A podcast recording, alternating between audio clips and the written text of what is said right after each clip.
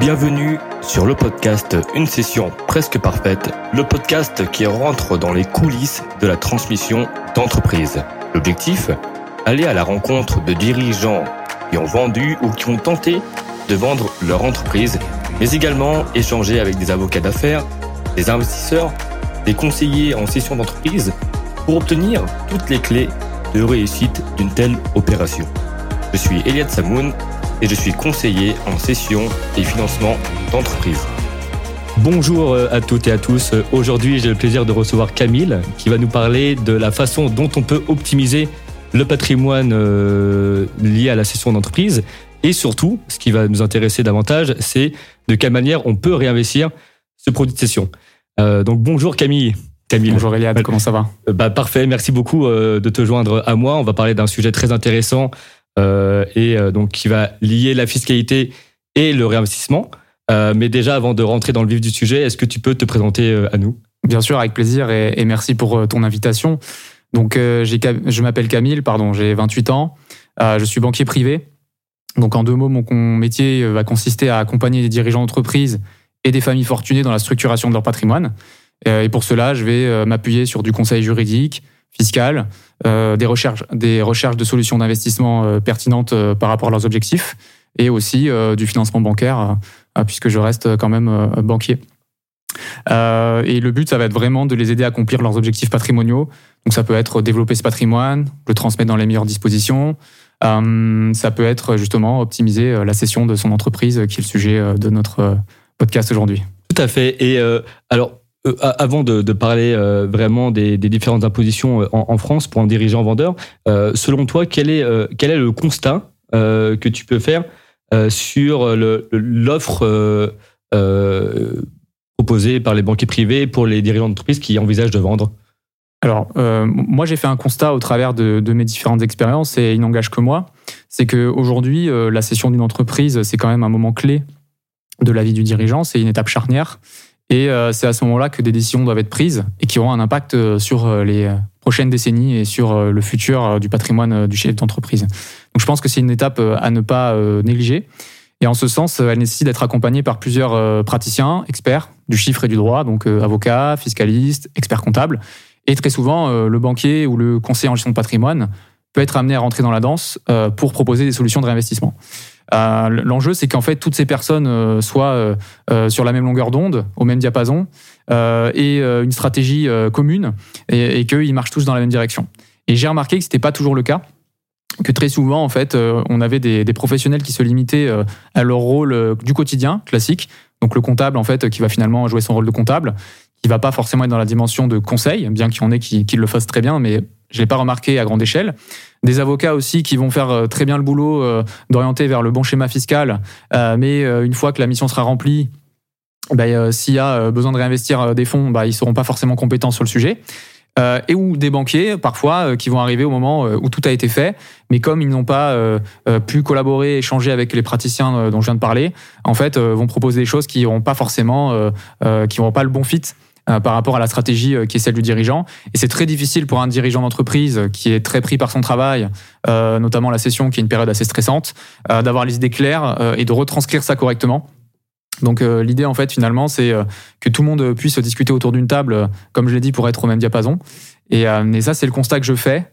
Euh, et donc euh, je pense que c'est intéressant euh, que, que ces professions se parlent plus euh, au service du dirigeant du coup. Tout à fait. Et puis, on, on, dans tous les cas, on, on va y revenir plus tard justement sur les, les offres que, toi, que tu proposes en tant que, que, que banquier privé.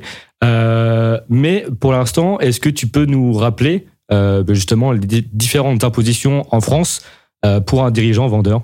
Oui, bien sûr, euh, euh, avec plaisir. Alors, je vais essayer d'être, d'être bref puisque je sais que tu as déjà eu un, un, un épisode à ce sujet.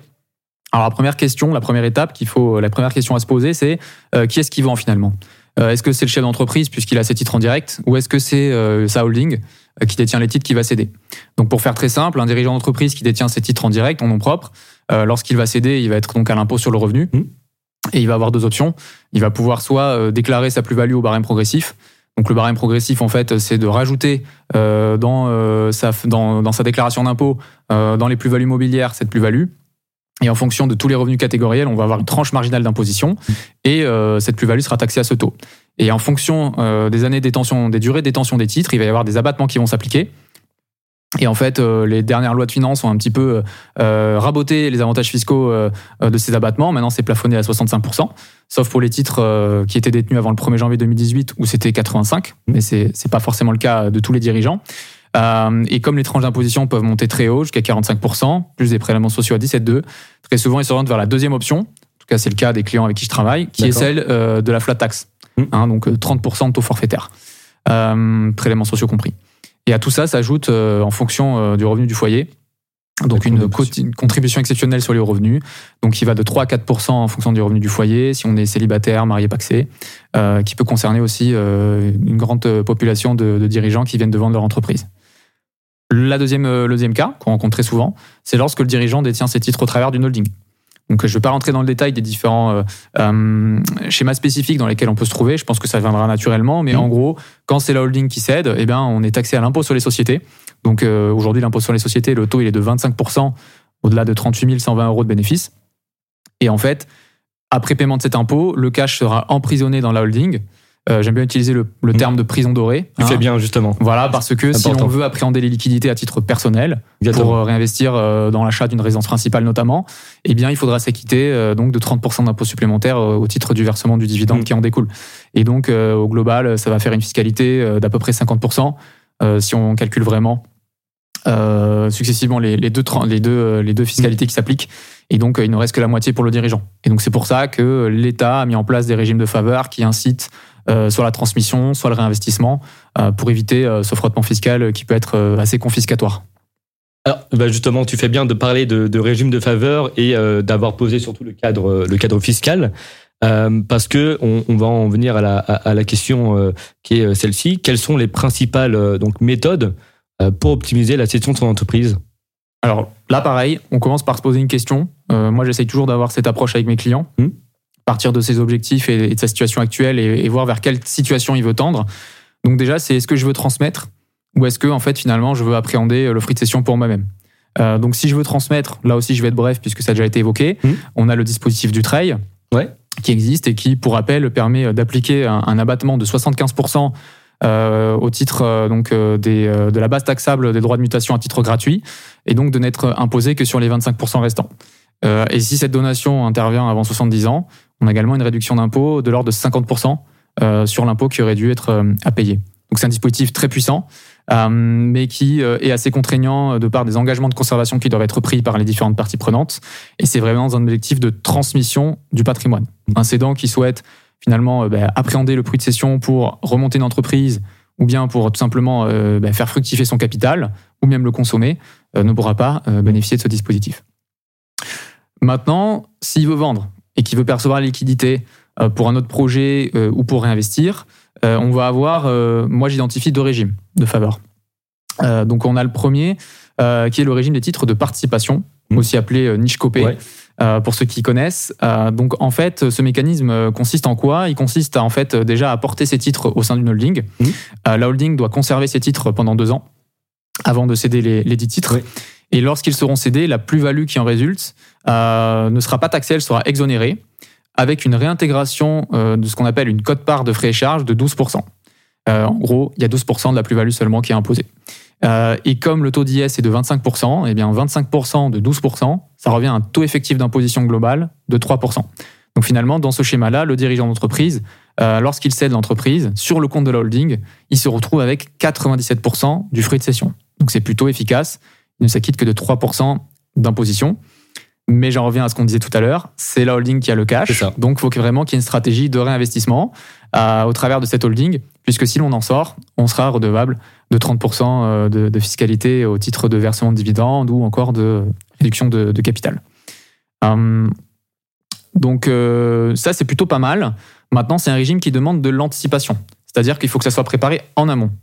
Et, et moi, en fait, j'ai remarqué que c'est pas toujours le cas. Euh, mmh. Comme je le disais, ça fait un peu écho avec ce qu'on a dit en introduction. Ouais, bien sûr, tout à fait. Bah, parfois, voilà, des dirigeants qui sont très investis dans, dans leur entreprise, dans leur activité, son développement, euh, vont se retrouver dans une situation euh, où une offre de rachat va arriver sur la table, qui mmh. n'était pas forcément prévue, euh, mais fort bienvenue. Et à ce titre, se pose la question de qu'est-ce que je fais ? Euh, et pour les retardataires, du coup, il y a quand même un dispositif de faveur qui ne nécessite aucune préparation en amont, euh, si ce n'est d'être bien conseillé euh, avant de signer euh, le, l'offre d'achat pour le faire dans les bonnes dispositions. Euh, donc lui, le second dispositif, c'est celui de l'apport-cession. Voilà, bah justement, c'est le, mot, le maître mot euh, de notre échange. Yes, donc l'apport-cession, donc lui aussi il a droit à son petit surnom, mmh. euh, article cent cinquante zéro B T R, si on veut, c'est un peu barbare. Moins sexy surtout. Moins sexy, ça donne moins envie, ou mécanisme du réemploi, il y en a plusieurs. C'est euh, moins sympa que niche copée, euh, j'en, j'en conviens. euh, donc l'apport-cession, en quoi ça consiste ? Donc l'apport-cession, c'est assez simple, on va apporter les titres de son entreprise à une société holding créée à cet effet. D'accord. D'accord. Et c'est elle qui va vendre des titres en lieu et place du dirigeant. Et en contrepartie, le dirigeant va bénéficier de ce qu'on appelle un report d'imposition mmh. euh, s'il remplit euh, certains critères. Euh, et c'est-à-dire que du coup, au lieu d'être taxé tout de suite aujourd'hui sur sa plus-value de cession, euh, l'imposition va être calculée en vertu des règles fiscales en faveur, mmh. donc tous les taux qu'on, qu'on connaît aujourd'hui.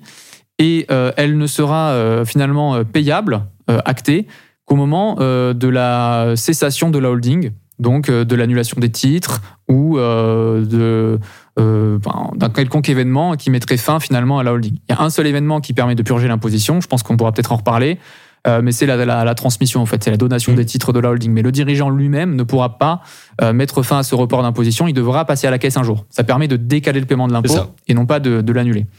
Euh, mais ça reste fort, fortement intéressant euh, dans le sens que s'il veut réinvestir euh, ce, ce capital, pour une nouvelle entreprise ou pour, comme je l'ai dit, le faire fructifier, eh ben, au lieu de réinvestir soixante-six pour cent seulement de la cession, puisqu'on avait dit trente pour cent plus quatre pour cent de contribution exceptionnelle en direct, il pourra réinvestir cent pour cent. Donc il va quand même faire une belle économie au passage, euh, bien que ce ne soit pas une économie définitive. Mmh.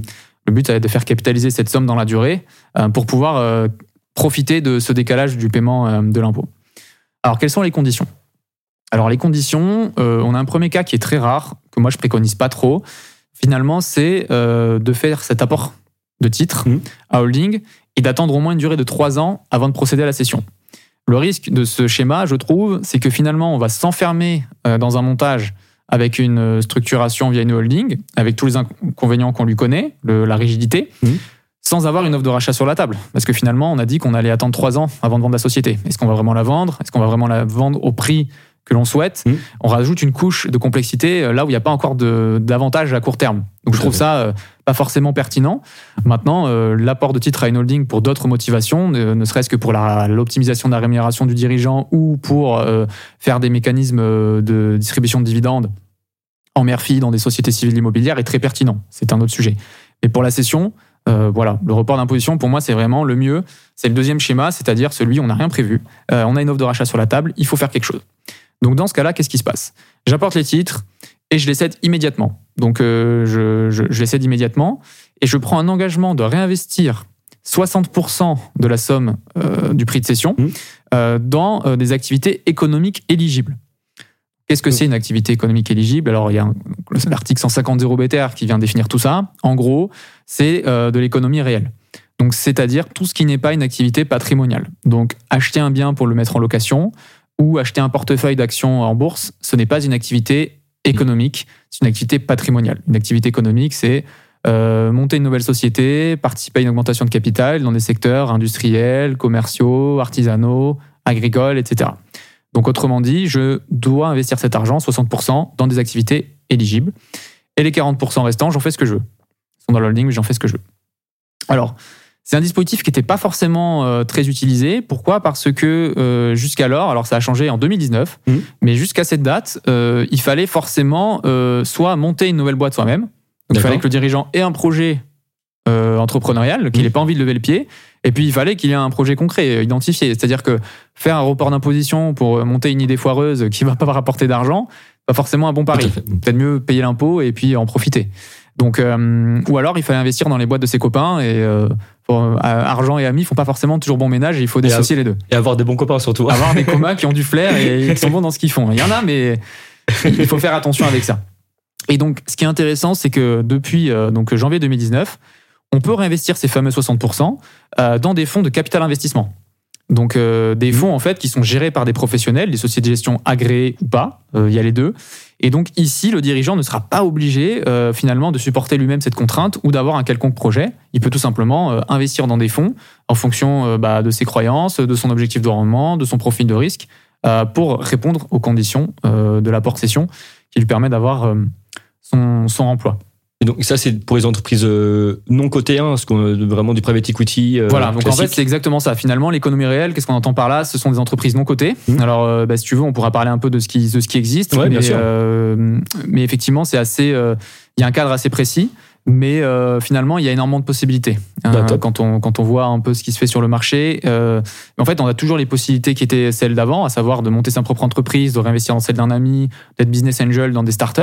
Mais il y a aussi en plus cette gamme de solutions gérées par des professionnels, au même titre que bah, il y a des professionnels qui font des fonds d'investissement cotés en bourse ou autres, qui proposent des solutions pour les gens qui n'ont pas de projet ou qui n'ont pas de deal en vue euh, pour pour pour réinvestir. Et aussi, ce qui est intéressant du coup, euh, c'est que c'est possible aussi de s'adosser à des acteurs qui n'ont pas de solution à vendre, mais qui vont les structurer pour toi sur mesure. Donc là, ici, on appelle ça des club deals, euh, mais ça euh, intervient sur des enveloppes assez conséquentes, euh, généralement euh, plusieurs millions d'euros, voire même, je dirais, au moins euh, dix millions d'euros euh, pour justifier euh, de mobiliser une équipe. Et ça, ça permet de garder le contrôle en fait sur tout ce qui va être fait et de répondre à un cahier des charges très précis. Donc, disons, en fonction de ses objectifs et du montant de la cession, on va pouvoir trouver chaussure à son pied, soit en investissant dans une boîte d'un ami, soit en montant la sienne, soit en faisant confiance à des gestionnaires, soit en demandant à quelqu'un carrément de structurer une solution sur mesure. Et, et donc ça, euh, bah justement, c'est, euh, on, on, va y, on va y revenir par la suite, hein, les différentes stratégies de réinvestissement, parce que c'est, c'est super intéressant et euh, qu'il y a une, une multitude de possibilités pour un dirigeant euh, d'investir. Et, euh, et ne vous inquiétez pas, c'était juste un, un petit verre.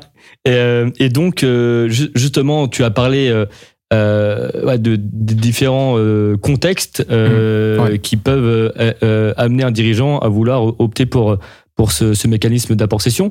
Euh, si tu devais, euh, on va dire, euh, catégoriser euh, l'apport-cession, euh, selon toi, à quel profil de dirigeant euh, euh, ce mécanisme peut correspondre le, le mieux ? Bah, alors en fait déjà, comme je l'ai dit, euh, il va plutôt s'adresser à des dirigeants qui ont un objectif de réinvestissement et pas de transmission. Mmh. Euh, même si l'on peut adapter l'apport-cession dans un objectif de transmission, on ne pourra pas échapper à cette contrainte de réinvestissement. Donc déjà, il faut que la personne euh, soit prête à mobiliser son capital pendant une certaine période mmh. sur des solutions éligibles.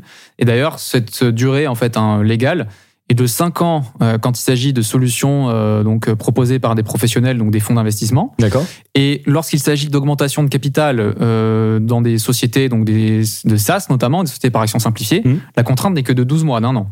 C'est beaucoup plus court. Donc une fois qu'on a validé tout ça, euh, bah aussi, il faut aussi se poser la question de est-ce que la structuration actuelle euh, du dirigeant lui permet d'optimiser ou pas ? Euh, moi, j'ai très souvent hein, le cas que je rencontre, ce sont des dirigeants qui, comme je te l'ai dit, ont une proposition de rachat sur la table, qui n'ont pas eu euh, de stratégie en amont, qui n'ont pas forcément été suivis, conseillés, et où on va utiliser cette stratégie d'apport-cession vraiment euh, à la dernière minute pour euh, venir échapper au paiement de l'impôt à court terme. Donc, ça va, adresse, ça va s'adresser à celui qui veut réinvestir son argent, qui n'en a pas besoin tout de suite, mmh. parce que l'argent sera encapsulé dans la holding, il ne la percevra pas à titre personnel, sachant qu'on peut mixer. Euh, on peut faire une partie en apport-cession, une partie en direct. Par exemple, s'il veut acheter sa maison pour un certain budget et que le surplus, il veut bien le réinvestir et, et ne pas payer l'impôt, on peut tout à fait mixer. C'est pas mmh. forcément sur tous les titres de la société. Bien sûr. Donc là, c'est très important de l'avoir à l'esprit puisque souvent, il y a des professionnels qui vont vouloir, euh, euh, bah, qui vont être gourmands et qui vont vouloir capter tout le prix de cession mmh. et limite faire croire aux clients que c'est obligatoire. Mais en fait, non. Une partie seulement des titres euh, peuvent en faire l'objet. Euh, donc, euh, il faut qu'il soit OK pour réinvestir. Euh, et aussi, il faut que les solutions de réinvestissement qui s'offrent à lui, lui conviennent. Parce qu'il y a mmh. des gens qui ne veulent prendre aucun risque sur leur argent. Ça, ça existe. Aujourd'hui, on n'a pas de rendement sans risque.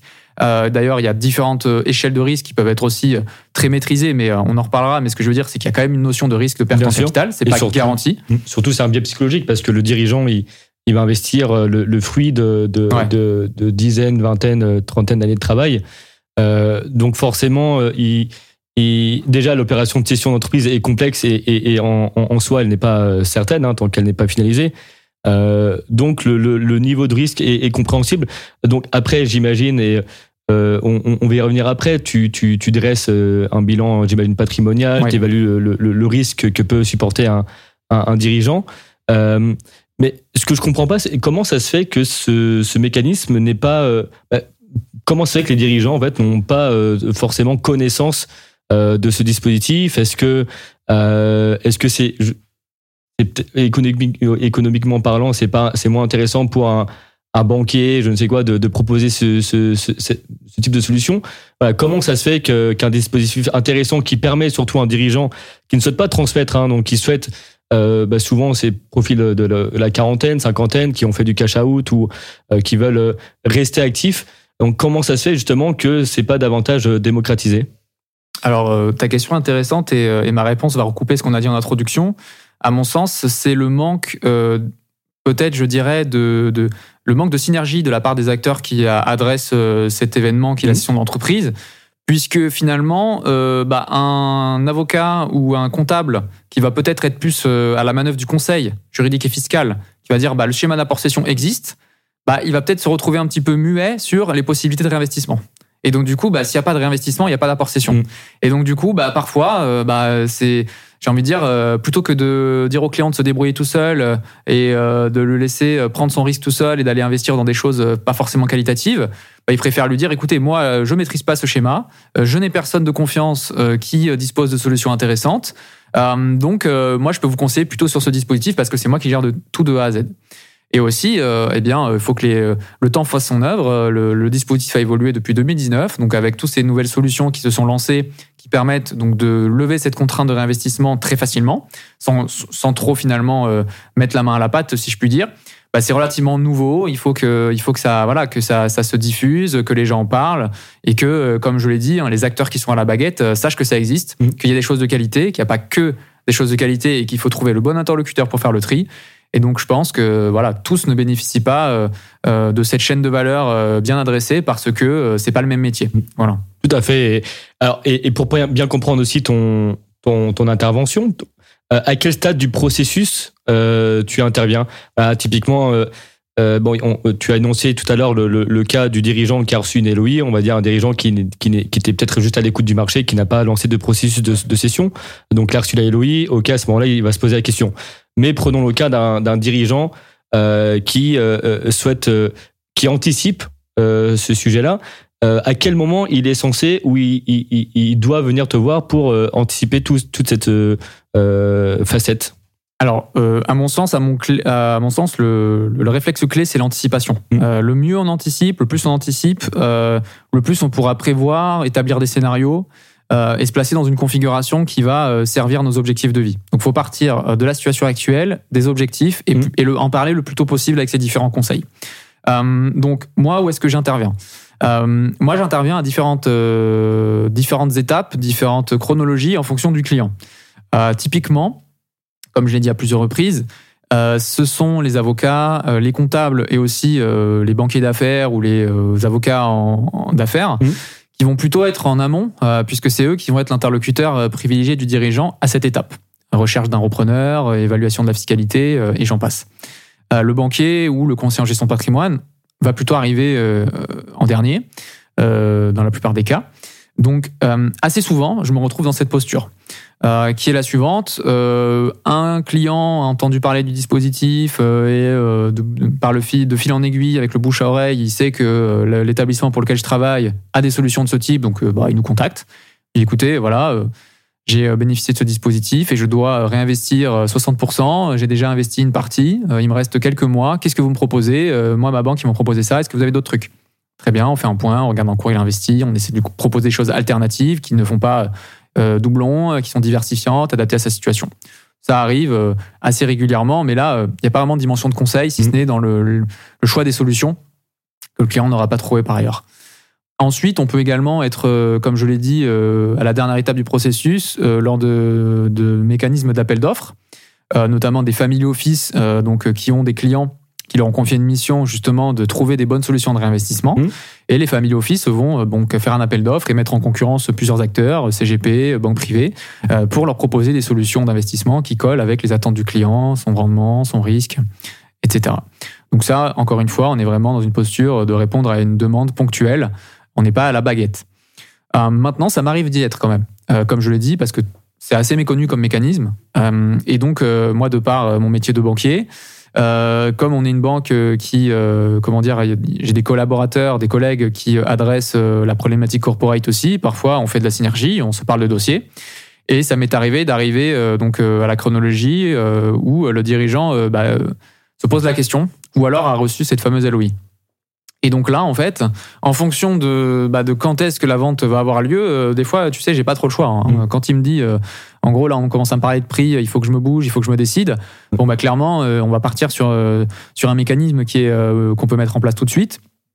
Mais euh, si on est vraiment en amont, bah, l'idée, c'est vraiment, comme je l'ai dit, hein, identifier ses objectifs et ses contraintes. Euh, voir sa situation aujourd'hui et où est-ce qu'il se voit dans dix à quinze ans, mmh. et essayer de le mettre dans, la, dans le schéma le plus opportun possible. Donc, euh, ça peut être de la transmission, ça peut être, euh, donc, euh, comme on l'a dit, une stratégie euh, d'apport à une holding dans le but euh, euh, d'optimiser le fruit de cession future, mais sans contrainte de réinvestissement. Euh, ou alors, euh, peut-être que lui, ce qu'il veut finalement, euh, c'est payer zéro impôt pour investir le maximum, et dans ce cas-là, euh, l'apport cession... Euh, pour être opportun. Donc moi, quand j'interviens, ce que je fais, c'est je chiffre la fiscalité de si c'est en direct. Je lui demande quels sont ses objectifs. Mmh. Est-ce que vous voulez acheter un pavillon? Est-ce que vous voulez faire une donation à vos enfants? Ou est-ce que vous voulez réinvestir dans une nouvelle boîte ou dans l'activité, enfin des fonds d'investissement éligibles vous permettant de ne pas payer cet impôt? Mmh. Euh, après, si il est plutôt dans cette dans ce schéma-là, ben, je vais me mettre dans une phase de sourcing des solutions d'investissement mmh. qui pourraient être les plus adaptées. Donc soit des solutions avec lesquelles on travaille déjà. Soit moi aussi, je peux faire des appels d'offres ou solliciter des partenaires sur la place euh, qui proposeraient des solutions que je n'ai pas parce que c'est des demandes un petit peu inhabituelles euh, qui n'ont pas un flux euh, suffisant pour faire l'objet d'un, d'un référencement. Mmh. Et après, c'est la mise en place des investissements et le suivi dans la durée euh, du client, sachant qu'on essaye dans la mesure du possible d'aussi l'accompagner sur les quarante pour cent restants qui ne font pas l'objet euh, de ce réemploi, de ces contraintes, parce qu'il y a d'autres solutions d'investissement euh, euh, voilà, différentes qui permettront de servir d'autres objectifs, par exemple des revenus complémentaires euh, si le, le dirigeant en a besoin.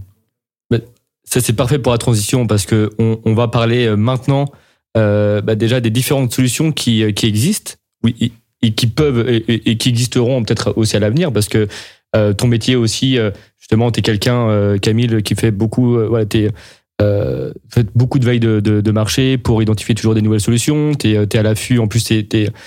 T'as un penchant aussi euh, très tech, donc tout ça, euh, euh, c'est intéressant parce que euh, y a beaucoup de solutions euh, qui existent, mais justement, comme tu l'as dit tout à l'heure, par rapport au constat que tu as fait, c'est que les dirigeants n'ont pas forcément euh, une connaissance de ces solutions-là. Alors concrètement, qu'est-ce qui existe aujourd'hui pour un dirigeant euh, qui, qui vend et, euh, et qui souhaite réinvestir son produit de cession ?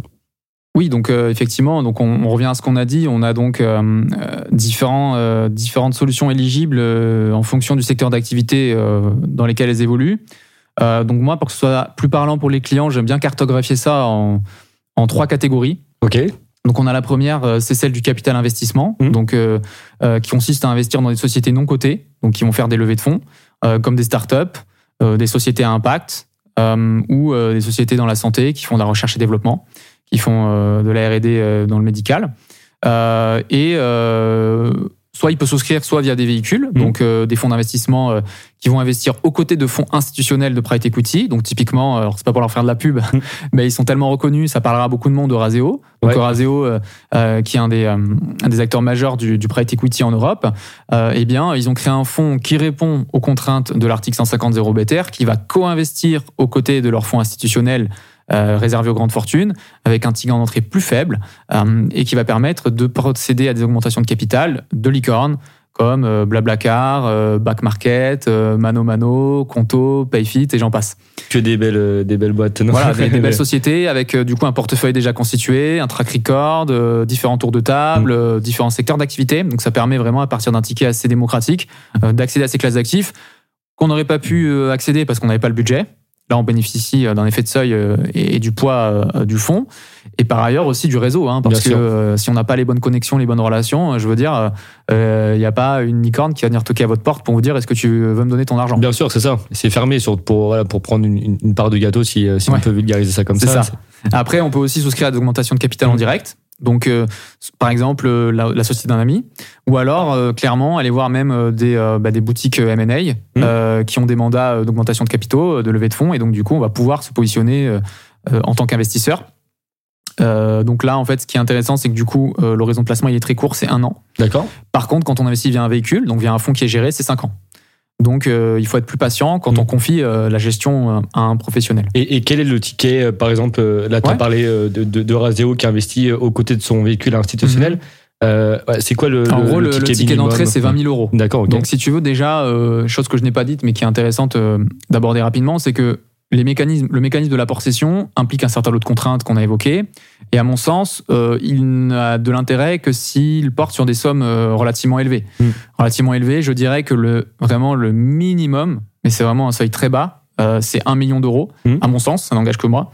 Et à condition que le dirigeant ait déjà satisfait ses problématiques à titre personnel. Exactement. À bah, savoir parfait. Qu'il est déjà propriétaire de son logement principal, qu'il a déjà un petit peu d'assurance-vie pour optimiser la transmission et qu'il n'ait pas besoin de ce cash à titre personnel. Mmh. Le fait de repousser l'imposition à plus tard parce que ça nous fait mal de payer de l'impôt alors qu'on a besoin de l'argent pour soi, c'est une mauvaise chose. Il ne faut mmh. pas être dicté par la fiscalité. Maintenant, si on se dit « je veux réinvestir parce que je n'ai pas besoin de ces fonds », je suis prêt à prendre un engagement et je ne paye pas l'impôt tout de suite. Ça, ça a du sens. Il faut que la fiscalité vienne en, en, en dernier lieu dans les critères euh, de, de schémas patrimoniaux, finalement, à mon sens. Donc, euh, ça va être vingt mille euros. Alors, en termes de couple rendement-risque, on est sur le couple rendement-risque le plus élevé, hein, puisqu'on est sur du non-coté. Euh, évidemment, ce sont des sociétés à fort potentiel, mais aussi à fort risque. Donc, euh, en gros, les fonds vont viser des performances entre douze et vingt pour cent l'an, euh, avec des niveaux de volatilité assez faibles parce que c'est non-coté, mais oui. par contre, un risque de perte en capital euh, bah, qui est celui des startups. Hein, Tout voilà, à fait. Clairement. Et, et, et, et est-ce qu'il y a aussi un sujet de euh, pouvoir défiscaliser, justement euh, euh, via. Euh, est-ce qu'il y a, y a un dispositif qui permet de défiscaliser au moment où, justement, bah, tu revends. Euh, Tu, tu, tu vends les parts à un dirigeant qui investit. Alors, en, fait, en termes de fiscalité, si on est dans le, dans le schéma de l'apport-cession, je rappelle que l'apport-cession permet de décaler le paiement de l'impôt et non mmh. pas de le supprimer. Donc, ça permet de faire travailler cent pour cent de son argent. Donc, quelqu'un qui vend une boîte de dix millions, au lieu de réinvestir six virgule six millions net d'impôt, il va pouvoir investir dix millions d'euros. Donc, il va pouvoir capitaliser sur un capital plus important. Euh, et s'il voudra purger cette imposition, il faudra qu'il donne les titres, euh, finalement, donc à ses enfants, par exemple, mmh. euh, et qu'ils les céderont à leur tour, euh, moyennant un, un délai de détention. Et par contre, s'agissant de la fiscalité sur le produit en lui-même, donc c'est-à-dire que si le produit fait de la plus-value, c'est le but mmh. quand même, c'est dans la performance. Bien sûr. Admettons, il investit, je sais pas, cent mille euros, il ressort avec une performance de cinquante pour cent au bout de cinq ans, donc il récupère cent cinquante mille euros dans la holding, eh bien la plus-value sera taxée au, au taux d'I S en vigueur. D'accord. Sauf si on est dans certaines typologies de solutions, donc comme les F C P R, fonds communs de placement à risque, euh, où là, en fait, on va être dans le taux réduit d'I S, donc qui est le taux à quinze pour cent. On a quand même un régime de faveur. Et si ça avait été souscrit en, en perso, ce qui n'est pas le sujet du, mmh. du podcast aujourd'hui, mais je le dis quand même, il y aurait eu une exonération d'impôt sur le revenu. Donc, on a quand même un avantage fiscal supplémentaire à l'apport-cession d'investir dans ces solutions. Mais je n'en parle même pas aux clients. C'est vraiment, en gros, à la fin, je dis, écoute, en plus, tu défiscales, tu, tu paieras le taux d'I S mmh. réduit sur ça, mais ça ne doit pas être ça qui doit guider le choix du, du support. Parce qu'on peut prendre une solution qui est dans ce cadre et on se dit joupi, je vais défiscaliser la plus-value. Ouais, mais s'il n'y a pas de plus-value, il n'y a pas de défisc. Ouais, c'est, c'est vrai que surtout, c'est, comme, tu l'as, comme tu l'as dit, hein, c'est, ça fait partie des classes d'actifs les, les plus risquées. Absolument. De nos côtés. Donc, euh, et, et sont, c'est, c'est, c'est, ton, euh, c'est ton métier, ton expertise euh, euh, qui, qui permet aux dirigeants bah, de, de, de trouver aussi le juste équilibre euh, oui, par c'est rapport ça. À, à son profil. Hein, parce que c'est plus important, c'est le profil du dirigeant. Et c'est ce, tu vas te baser sur ça pour ouais, définir une stratégie. Franchement, moi, je me base sur trois choses. Hein. C'est euh, alors déjà la partie financière, à savoir son couple rendement-risque. Mmh. Cher monsieur, euh, quel rendement attendez-vous de votre argent et quel niveau de risque êtes-vous prêt à prendre pour cela ? En fonction de ça, on va calibrer la classe d'actifs qui colle le mieux, les solutions qui collent le mieux, parce que s'il veut du quinze pour cent mais qu'il veut pas de risque, bah très bien, je veux dire, ça n'existe pas, monsieur. Mmh. Donc, ce n'est pas pour vous. En revanche, si vous êtes prêt à un peu de risque, bah, il y a telle ou telle solution qui pourrait être adaptée. Et après aussi, une fois qu'on a validé ça, c'est quelles sont vos sensibilités ? En quoi est-ce que vous croyez ? euh, bah, Très souvent, les gens investissent dans les secteurs qui, les, qui leur ressemblent. Hein. Donc, euh, les entrepreneurs de la tech sont très contents de pouvoir mettre des tickets dans des startups, mmh. parce que ça leur permet aussi d'avoir un peu d'impact et de, de conseiller, de rester actifs. Euh, ils sont contents aussi de mettre dans des fonds comme ça, très diversifiés, où il y a des boîtes qu'ils connaissent, dans lesquelles ils croient. Euh, et donc voilà, en fonction de leur secteur d'activité, euh, s'ils bossent dans tout ce qui est éco-responsable, euh, dans le médical, bah, ils, aimeraient, ils aiment bien investir dans des choses qu'ils comprennent. Mmh. Et ça, c'est très important pour moi. Euh, l'idée, c'est d'allier vraiment euh, ces trois caractéristiques pour vraiment trouver ce qui convient aux dirigeants, parce qu'il faut qu'ils comprennent euh, là où ils mettent les pieds. Bien sûr. Et il faut qu'ils soient engagés dans la solution, mmh. euh, même si ça ne présage pas des performances. Hein. Mais euh, c'est très important, je trouve, pour être en sérénité euh, et pouvoir dormir sur ses deux oreilles. Et, et ben justement, par rapport à, à, à ce que tu viens de nous dire, bon, je sais que la, la question va être très large et euh, Tu essaies d'y répondre. On peut parler. Je sais pas ce que quelle va être ta question, mais il y a d'autres aussi solutions qu'on n'a pas abordées. Je sais ouais, pas si du coup. Euh... Bah justement, ça, ah, okay. ça, ça y est revenu. En fait, bon, euh, effectivement, c'est un, c'est un peu dissocié, mais là j'avais parlé de, de stratégie de réinvestissement du produit de cession. Mais avant ça, bah justement, euh, euh, effectivement, tu t'as pas fini sur la, le panel des solutions qui existent. Pour, ouais, euh... donc très très rapidement. Mmh, donc euh, là, on avait le capital investissement, donc ouais. les startups. Après, on va voir tout ce qui est immobilier. Donc, j'ai dit tout à l'heure qu'on pouvait pas investir dans des activités civiles, donc euh, de l'immobilier locatif mmh. notamment, mais il existe un segment de l'immobilier qui est qualifié de commercial, éligible à l'apport-cession. D'accord. C'est plutôt tout ce qui va être marchand de biens. Donc, l'activité de marchand de biens, en gros, c'est quelqu'un qui, au lieu de porter des actifs dans la durée pour les louer mmh. et toucher des loyers, va plutôt avoir une stratégie de création de valeur et de plus-value. Donc, euh, typiquement, je vais acheter euh, un immeuble euh, que je vais revendre à la découpe. Mmh. Euh, je vais acheter un entrepôt qui est une friche industrielle que je vais retaper aux dernières normes énergétiques euh, et que je vais transformer euh, en bureau euh, pour une entreprise. Euh, ou tout simplement, je vais acheter un immeuble bien placé dans Paris qui est totalement vétuste, avec un prix décoté, qui n'est absolument pas aux normes. Je vais le refaire aux dernières normes, bien le décorer, bien le meubler, le rendre bien sexy et le revendre à un prix plutôt euh, sur la tranche haut de gamme du marché euh, parce que voilà, il y a une reconfiguration, une rénovation qui font que. Donc ça, euh, si tu veux, c'est euh, c'est un moyen d'investir dans l'immobilier, donc d'avoir quelque chose qui est quand même assez rassurant, euh, qui parle à beaucoup de gens, mmh. euh, qui permet d'avoir une diversification géographique, sectorielle très sympa. Donc on va trouver des opérations, comme je dis, de marchands assez classiques dans le résidentiel. Ouais. Euh, tu vas avoir des opérations euh, dans l'hôtellerie.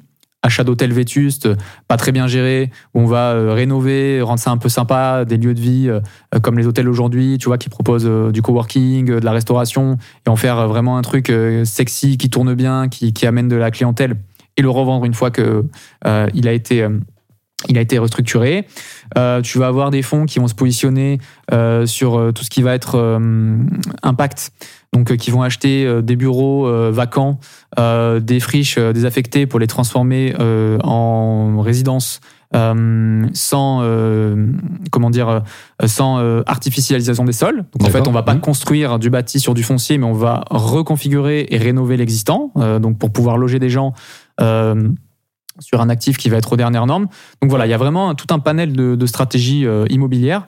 Euh, et, et ce qui est pas mal, je trouve, euh, encore une fois, c'est mon avis, euh, c'est que là, on a vraiment un couple rendement-risque qui est très attractif, puisqu'en fait, on va pouvoir aller chercher des performances, donc garanties, je le rappelle, entre huit et quinze pour cent mmh. l'an, euh, avec un niveau de risque, à mon sens, bien plus maîtrisé euh, que, que de la start-up. Bien sûr. Et un potentiel de rendement, bien sûr, moins important. Parce que, selon toi, comment il se porte, je, le, ce, cette, comment elle se porte cette, cette classe d'actifs euh, au Alors, niveau... bah, en fait, il y a, y a deux marchés immobiliers. Hein. Il y a le marché immobilier du particulier, euh, comme toi et moi, qui allons acheter un immeuble, mmh. pour, enfin, un appart pour y habiter ou le mettre en location. Donc là, en fait, c'est un petit peu le marché du grand public, assez régi par euh, les conditions de taux, les possibilités de financement par les banques, l'inflation. Et après, tu as vraiment le marché de l'immobilier professionnel, euh, où on va avoir vraiment euh, des actifs très rares, très prisés par des sociétés, qui sont prêtes à payer le prix fort mmh. pour les avoir. Euh, tu vas avoir euh, des fonds qui vont avoir des stratégies de faire un petit peu euh, le sale boulot, l'artisanat, d'aller acheter des petits actifs pas intéressants pour les gros fonds d'investissement, les rénover, les faire ce qu'on appelle une stratégie de build-up, donc mmh. c'est-à-dire faire un groupement de ces actifs et revendre ça en paquet à un fonds d'investissement qui a des dizaines de millions d'euros à déployer, qui n'a pas le temps de faire ce travail. Donc le marché de l'immobilier professionnel et institutionnel, à mon sens, est complètement décorrélé de celui du résidentiel accessible au commun des mortels, et c'est en cela qu'il y a toujours des opportunités. Euh, et puis euh, avec le réseau, avec le lobbying, euh, avec aussi eh bien une certaine expertise pour avoir euh, la clairvoyance de se dire tiens, tel actif on pourrait le reconfigurer de telle manière, on, euh, moi je connais telle entreprise qui cherche tel type d'actif, donc si je lui rénove de telle façon, elle sera prête à payer un loyer et je pourrais le revendre à un, à un fonds d'investissement, et cetera. C'est vraiment notre métier. Bien sûr, euh, c'est, c'est pour ça que c'est super intéressant d'avoir accès à cette classe d'actifs via des, des fonds dédiés, alors que c'est vraiment un, un métier qui nécessite une expertise assez importante et un réseau, comme on l'a dit, assez important. Donc, il y a, il y a le private equity, ouais. euh, donc les, les startups, des P M E, enfin tout, tout ce qui va toucher au non coté.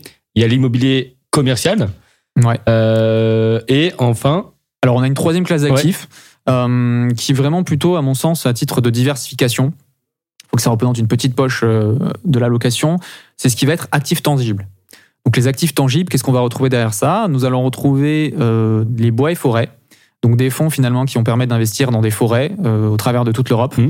Et euh, l'idée, ça va être de profiter de la résilience de cette classe d'actifs, de cette décorrélation des marchés financiers et d'avoir un rendement euh, très stable dans le temps, très faible, hein, autour de deux pour cent l'an, euh, donc euh, issu de la valorisation naturelle de, de, des bois et forêts et aussi de l'exploitation du bois euh, qu'on y trouve.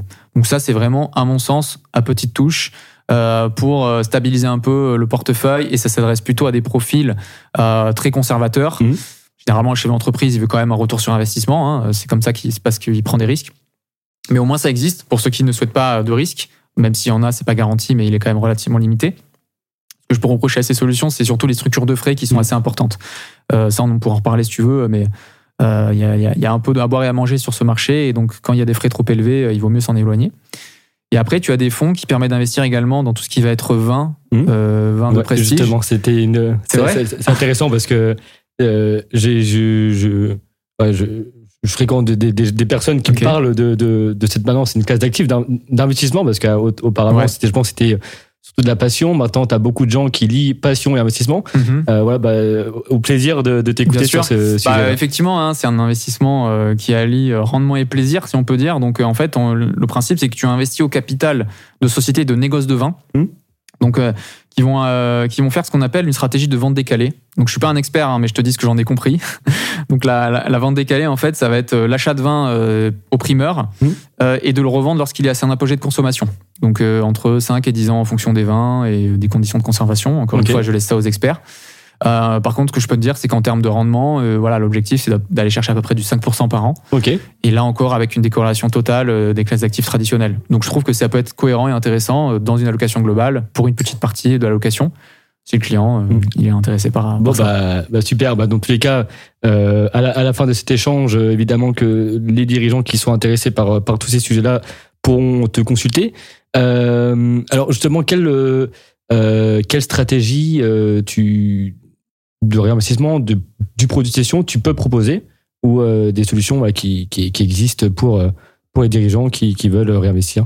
Bah alors euh, tu veux dire plutôt dans la comment dire la stratégie de de mise en œuvre. Ouais, c'est ça exactement, okay. c'est ça tout à fait. D'accord. Alors euh, moi effectivement, moi comme je l'ai dit, je trouve que l'anticipation est clé dans cette démarche. Donc le plus tôt on se parle, le plus le plus on a de temps, hein. Je le rappelle, le dirigeant, une fois qu'il a fait son apport cession, qu'il a perçu le cash sur le compte de la holding, donc il y a dix millions sur le compte de la holding, il a un chrono de vingt-quatre mois qui commence à tourner, et à l'issue de ce chrono, s'il n'a pas réinvesti soixante pour cent, et bah son report il est perdu. Ça.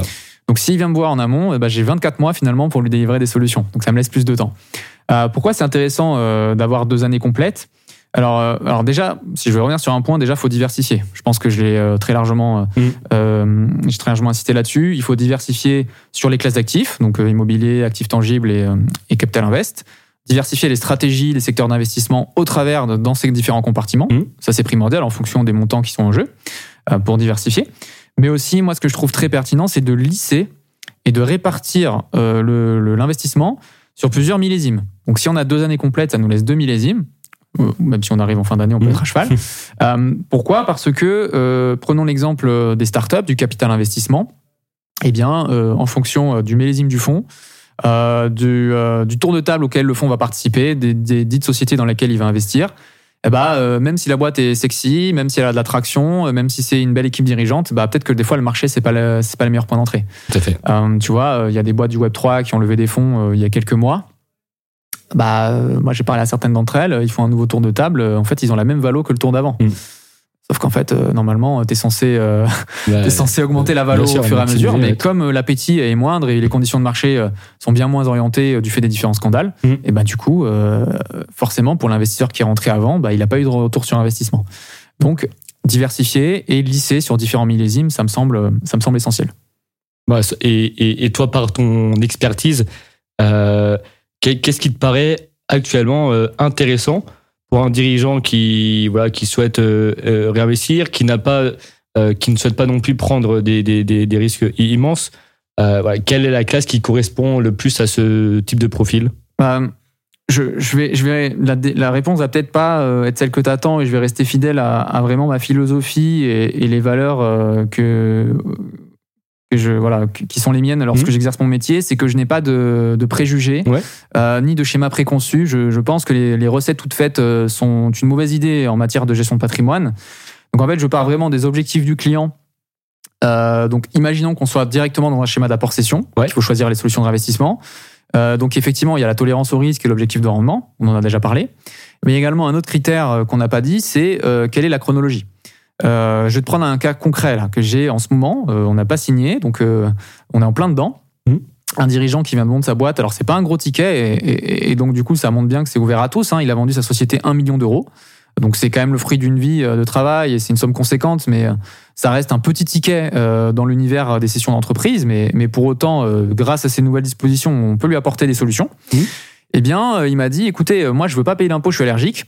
Très bien, monsieur. Quels sont vos objectifs, quels sont vos projets ? Eh bien, euh, j'aimerais acheter des appartements près de chez moi. Je connais très bien le secteur, j'habite dans la commune de Nice. Dans les alentours. Euh, je, j'ai un très grand réseau de, de conciergerie, de location saisonnière. Je, j'ai des contacts avec des sociétés qui ont des cadres sup qui passeraient régulièrement. Je, voilà, je suis très à l'aise avec ça et j'aimerais euh, diversifier une partie de mon capital là-dessus. Euh, surtout que comme je vends la boîte, j'aurai plus de salaire et donc il faut que je puisse me dégager un complément. Ah, très bien, cher monsieur. Euh, merci pour cette information parce que du coup, on ne va pas pouvoir faire un apport-cession sur la totalité du prix. Parce que si je vous encapsule tout dans une holding, Euh, on oublie euh, les investissements euh, patrimoniaux. Euh, sauf si c'est fait euh, via l'augmentation de capital, une société commerciale qui porte ses actifs. Mmh. Mais là, on rentre dans des schémas complexes. Surtout pour un million d'euros, ça ne sera pas intéressant. Tout à fait. Donc, s'il achète en direct, clairement, ça n'est pas éligible. Euh, donc, eh ben, du coup, une fois que lui m'a donné ses motivations profondes, ce qu'il souhaite réellement, quels sont ses objectifs, il m'en a donné d'autres. J'ai dit, bah, écoutez, on va faire la moitié via l'apport-cession. Mmh. Ce qu'il m'a dit en plus, ce qui m'embête de payer l'impôt, c'est que je pense que d'ici deux trois ans, j'aimerais bien remonter le même type de business que j'ai vendu. C'est un cabinet d'administrateur de biens, okay. Pour faire simple. Euh, et, et donc, j'ai des contacts, je sais que je pourrais relancer ça. Euh, j'attends juste le timing, j'ai un ami qui doit vendre la sienne et tout aussi, on va le monter ensemble. Donc, à ce moment-là, j'aurais besoin de cash. Bon, bah, très bien, on met cinq cent mille euros dans la holding, sous le mécanisme de, du réemploi. Mmh. Bah, il me dit, ça peut arriver dans les deux trois ans, ce projet. Bon, très bien, vous m'avez dit qu'il faut le cash sous deux trois ans, on va aller uniquement sur des solutions structurées en augmentation de capital direct, pas via des fonds, parce que les fonds, je le rappelle, c'était cinq ans la durée de détention minimum. Ouais, et ça, c'est ouais, légal, parce qu'après, le fonds peut mettre beaucoup plus de temps à se déboucler. Vous investissez dans un fonds de start-up, bien sûr. Ça peut mettre huit dix ans à se déboucler. Donc, je dis, écoutez, très bien, on va faire de l'augmentation de capital. Mais par contre, je veux, voilà, je veux pas prendre le risque de perdre cet argent, c'est le fruit de travail, très bien. Donc, de l'immobilier, ça vous parle ? Bah oui, euh, j'ai envie d'investir dedans, très bien. Donc, vous faites quoi ? Du Airbnb ? Ok. Dans quelle ville ? Ok. Et bah écoutez, là, vous avez des club deals.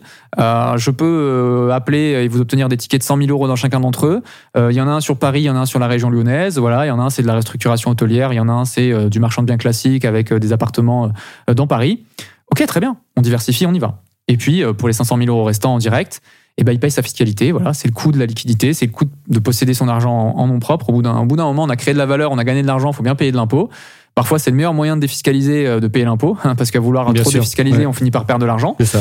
Euh, donc, il paye l'impôt, et là-dessus, bah, il pourra acheter ses appartements, et donc nous, on pourra l'accompagner sur le financement de un ou deux, et puis il mettra un peu d'apport pour venir euh, répondre à ses objectifs de revenus complémentaires. Donc, c'est vraiment, euh, pour répondre à ta question, je pars des objectifs, euh, des motivations profondes du client à court et long terme et de son profil rendement-risque. Et là-dessus, généralement, ça découle tout seul, quoi. Ouais, super intéressant. Et, euh, et comme tu l'as très bien dit, euh, tu fais du cas par cas. Euh, donc, il ouais, n'y a pas de recette miracle ou de recette toute faite. Hein, c'est du sur-mesure. Donc, c'est la raison pour laquelle aussi dans cet échange, dans ce podcast, on ne va pas rentrer dans les détails. Mais ça, cet échange doit vous motiver, vous, dirigeants qui envisagez de vendre, euh, voilà, de, de consulter euh, une, une, un expert comme, comme Camille. Euh, qui pourra vous dresser un bilan euh, euh, qui, euh, qui est sur mesure. Euh, toi, euh, Camille, justement, quel, euh, est-ce que tu peux nous parler de ton retour d'expérience, enfin, des, des, des exemples concrets ? Est-ce que, euh, comment tu, tu vis ton, ton métier au, au, au quotidien et euh, qu'est-ce que tu vois souvent ? Enfin, voilà, est-ce que tu as une... Euh, bah... Euh, comment je vis mon métier au quotidien ? Très bien. Ouais. Je sais pas exactement si tu peux préciser un petit peu ta question. Euh... Bah justement, par rapport à, à ce mécanisme-là d'apport-cession, ouais, comment tu, euh, comment toi t'arrives à, à rendre viable ce, ce mécanisme-là ? Comment tu, comment tu, tu ressens l'évolution de ce dispositif dans, dans les années à venir ?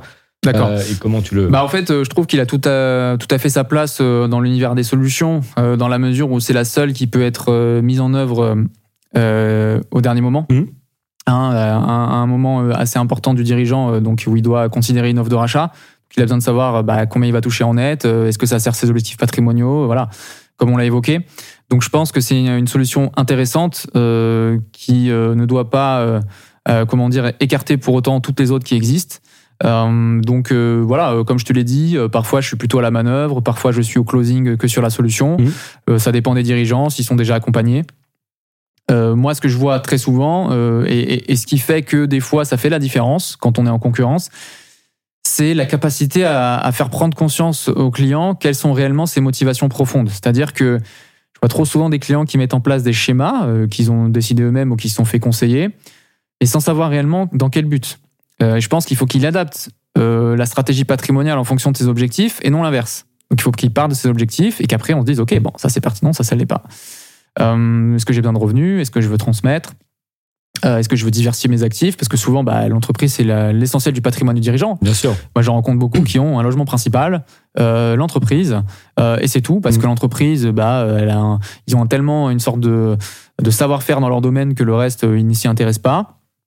Ils sont très souvent délégataires sur beaucoup de choses, mmh. donc euh, c'est mal suivi, euh, ils n'ont pas forcément le bon partenaire.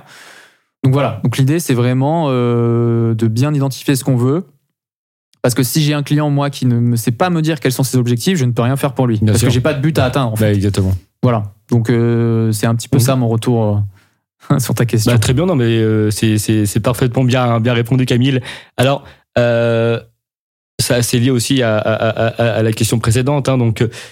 Quelles sont les erreurs euh, à éviter ou à ne pas faire pour maximiser justement les chances de succès euh, de ces opérations, de cette opération de... Bah, en fait, je pense qu'on y a répondu au, au, ouais, au travers des différentes questions, mais il y a un point qu'on n'a pas abordé qui me semble primordial, euh, c'est qu'il faut faire très attention au choix des solutions. Euh, et là, je parle plutôt du fait que, en fait, comme depuis deux mille dix-neuf, il euh, y, y a la possibilité d'investir dans des véhicules d'investissement gérés par des sociétés, mmh. ça a ouvert un nouveau marché. Un nouveau marché où tu as une profession, donc celle des banquiers, des conseillers en gestion de patrimoine, bah, qui peuvent rentrer dans la danse en proposant des solutions d'investissement éligibles. D'accord ? Et euh, ce marché est plutôt euh, drivé par un mécanisme de rétrocommission mmh. euh, qui en soi n'est pas un problème, euh, si tant est qu'il soit transparent vis-à-vis du client, et que le choix des solutions ne soit pas motivé par le montant des commissions perçues. Mmh. Donc à partir du moment où on fait preuve de transparence, qu'on explique au client et que euh, on est en confiance avec lui sur le fait qu'on va servir au mieux ses intérêts euh, et que bah, on peut partir sur un modèle de facturation d'honoraires ou alors un système de frais euh, comment dire fixe quelle que soit la solution avec euh, des compensations entre l'une et l'autre ou bien des remboursements de trop perçus. Mmh. Comme ça le client il est à l'aise et il sait qu'on sert ses intérêts. Mais du coup, c'est pas le cas de tous les professionnels. Donc, je dirais de faire très attention au choix des solutions parce que bah, forcément, on se laisse conseiller. Hein, c'est le but, c'est un service qu'on attend. Et des fois, bah, les conseils sont pas forcément très bien euh, intentionnés. Euh, et les frais ont un impact très important hein, puisque finalement, la performance, c'est quoi ? C'est la performance générée moins les frais. Donc, si la performance euh, est pas top et qu'en plus, on a des niveaux de frais abusifs, euh, ça peut être très déceptif. Donc, euh, est-ce qu'il vaut mieux payer donc, sur dix millions de, de plus-value, trois virgule quatre millions d'impôts et réinvestir sans contrainte dans des solutions de qualité, ou est-ce qu'il vaut mieux euh, avoir dix millions à réinvestir avec le report et investir dans des solutions de piètre qualité, chargées en frais, et au final, euh, au moment où ça se déboucle dans dix ans, donc on a bloqué l'argent, mmh. on se retrouve avec une performance nulle, négative, c'est, euh, c'est très déceptif, mmh. ça fait pchit. euh, donc euh, voilà, bien comprendre les solutions, comment la performance est générée, euh, et du coup, euh, faire attention aux frais. Voilà. Bon, bah, c'est, c'est, c'est super, et... et euh... On... Alors pour clôturer euh, ce, ce très bel échange, euh, Camille, comment tu pourrais euh, synthétiser tout ça ? Voilà, dernière question peut-être un peu complexe pour. Mais, ah, c'est euh... vrai qu'il y a eu beaucoup, beaucoup d'informations. Donc, ouais, euh... tellement. Mais en, honnêtement, je pourrais en parler des, des heures avec toi tellement c'est un sujet intéressant et surtout d'actualité. Euh, euh, mais euh, mm-hmm. c'est pour donner, ah. mettre l'eau à la bouche aussi euh, je vais essayer. À toutes les personnes je vais qui essayer nous écoutent. Pour les plus courageux qui sont arrivés jusqu'ici, euh, ce qu'il faudrait retenir. Alors, euh, moi, je dirais tro- trois choses. Euh, moi, je résumerais ça en trois étapes. La première étape, c'est bien poser ses objectifs patrimoniaux, que ce soit court, moyen et long terme. Donc, à court terme, qu'est-ce que je vais faire de l'argent ? Quels sont mes projets ? À moyen terme, est-ce que j'aurai besoin de cet argent ? Et si oui, à quel horizon ? Et à long terme, est-ce que je veux transmettre ? Est-ce que je vais préparer la retraite ? Etc, et cetera. Donc ça, c'est vraiment être au clair là-dessus. Et si c'est pas le cas, eh ben, euh, euh, être dans une démarche de co-construction avec mmh. son conseiller habituel pour se dire « Ok, voilà ma situation aujourd'hui, voilà où je me vois dans vingt ans ». Qu'est-ce que vous pensez euh, euh, qui, où, où est-ce qu'il faut qu'on aille quoi. Donc déjà, savoir où est-ce qu'on va aller. La deuxième, c'est euh, donc s'appuyer sur un conseil, mais là vraiment sur le volet technique. Ça va être un avocat fiscaliste, un expert comptable, un conseiller en gestion de patrimoine euh, ou autre, pour évoquer tous les schémas existants, chiffrer leur mise en œuvre éventuelle et identifier le plus pertinent en fonction des objectifs qu'on a déterminés à l'étape un. Mmh. Et quand on arrive à l'étape trois, si on est dans le cadre d'une solution qui consiste à réinvestir, donc l'apport-cession, la niche copée, la, cession, la donation avant cession, peu importe, et ben c'est de solliciter des acteurs qui ont une offre large, diversifiée, un historique de performance solide, euh, qui ont euh, des frais euh, raisonnables, euh, et la personne qui va vous proposer ces solutions, vérifier qu'elle a une offre en architecture ouverte, qu'elle n'est pas mariée avec une ou deux sociétés, qu'il y a un alignement des intérêts, et euh, essayer d'être dans une démarche le plus gagnant-gagnant possible en faisant attention euh, aux structures de frais, et surtout diversifier sur plusieurs millésimes euh, dans la mesure du possible. C'est super intéressant, Camille, vraiment, euh, euh, c'est un, un échange passionnant, et à nouveau, je, je souligne l'importance Euh, pour vous, dirigeants qui souhaitez euh, ou qui envisageaient de vendre, d'une part d'anticiper et surtout de bien vous faire accompagner. Je sais qu'il y a beaucoup de, il y a beaucoup beaucoup de, de cabinets, de, de gestionnaires de patrimoine euh, et l'idée c'est surtout de trouver le gestionnaire de patrimoine qui va bah, non seulement euh, se mettre à votre place, vous comprendre et surtout bien définir euh, vos, vos objectifs. Donc c'est, c'est super important. Et Camille, alors euh, je te, je te souhaite le, je te, je te souhaite. Ça, ce sera à la, à la fin, mais euh, je te laisse le, le mot de la fin. Qu'est-ce, que, qu'est-ce qui manquerait selon toi dans, dans cet échange ? Comment tu pourrais compléter pour, pour le terminer euh, ben écoute, de façon... euh, non, mais euh, moi, je, je, j'ai passé un très bon moment aussi. Euh, je te remercie pour l'invitation. Euh, ce que je pourrais dire, c'est que j'encourage euh, les acteurs de l'écosystème, euh, de l'entourage du dirigeant d'entreprise, euh, à travailler euh, plus en équipe, mmh. euh, donc euh, d'accepter qu'on n'est pas compétent sur tous les sujets, euh, donc euh, y compris que le banquier c'est pas le meilleur euh, conseil juridique, que l'avocat c'est pas le meilleur, euh, le l'avocat qui euh, back le volet juridique c'est pas forcément le, le meilleur en fiscalité, et que l'expert comptable c'est pas le meilleur conseil pour choisir son investissement. Il faut que tout le monde mmh, mais... soit en phase avec ça, euh, et vraiment œuvrer euh, pour les intérêts des clients. Et donc voilà, comme je l'ai dit, ça passe par de la communication, du travail en équipe, euh, en interprofessionnalité si je puis dire. Et, euh, et ça pourrait être que meilleur euh, pour les clients, quoi. Est-ce que les gens peuvent te suivre sur LinkedIn ? Eh ben, avec plaisir. Euh, ouais. Voilà, donc Camille Mikolajczak, euh, je ne sais pas si tu mettras un lien ouais, quelque part. Ouais, bien sûr, tout à fait. Mais, euh, mais avec plaisir, euh, voilà, je, je communique un petit peu et je pense aussi euh, proposer du contenu euh, euh, sur le dirigeant d'entreprise euh, et sur d'autres sujets liés aux finances personnelles. Donc euh, au plaisir d'échanger et n'hésitez pas à me contacter euh, si vous vous retrouvez dans ce qu'on a, dans ce qu'on a dit aujourd'hui. Surtout que tu balances du lourd, donc euh, vraiment c'est euh, super intéressant. Ouais, merci à nouveau Camille, c'était très très très passionnant. Je mettrai dans tous les cas euh, le lien de ton profil euh, dans la description pour euh, pour les dirigeants euh, ou autres experts qui qui auraient besoin de, de tes conseils. Euh, et euh, ouais, t'es disponible évidemment pour pour répondre aux dirigeants qui se posent des questions sur cet aspect-là très très important. Et pour ceux qui vendent leur entreprise, euh, n'hésitez pas à contacter Eliad aussi. Ah voilà, j'attendais le mot de la fin. Les deux. Ouais, c'est, c'est packagé, tout ça. Bah, merci beaucoup Camille et euh, à très vite. Merci à toi, salut.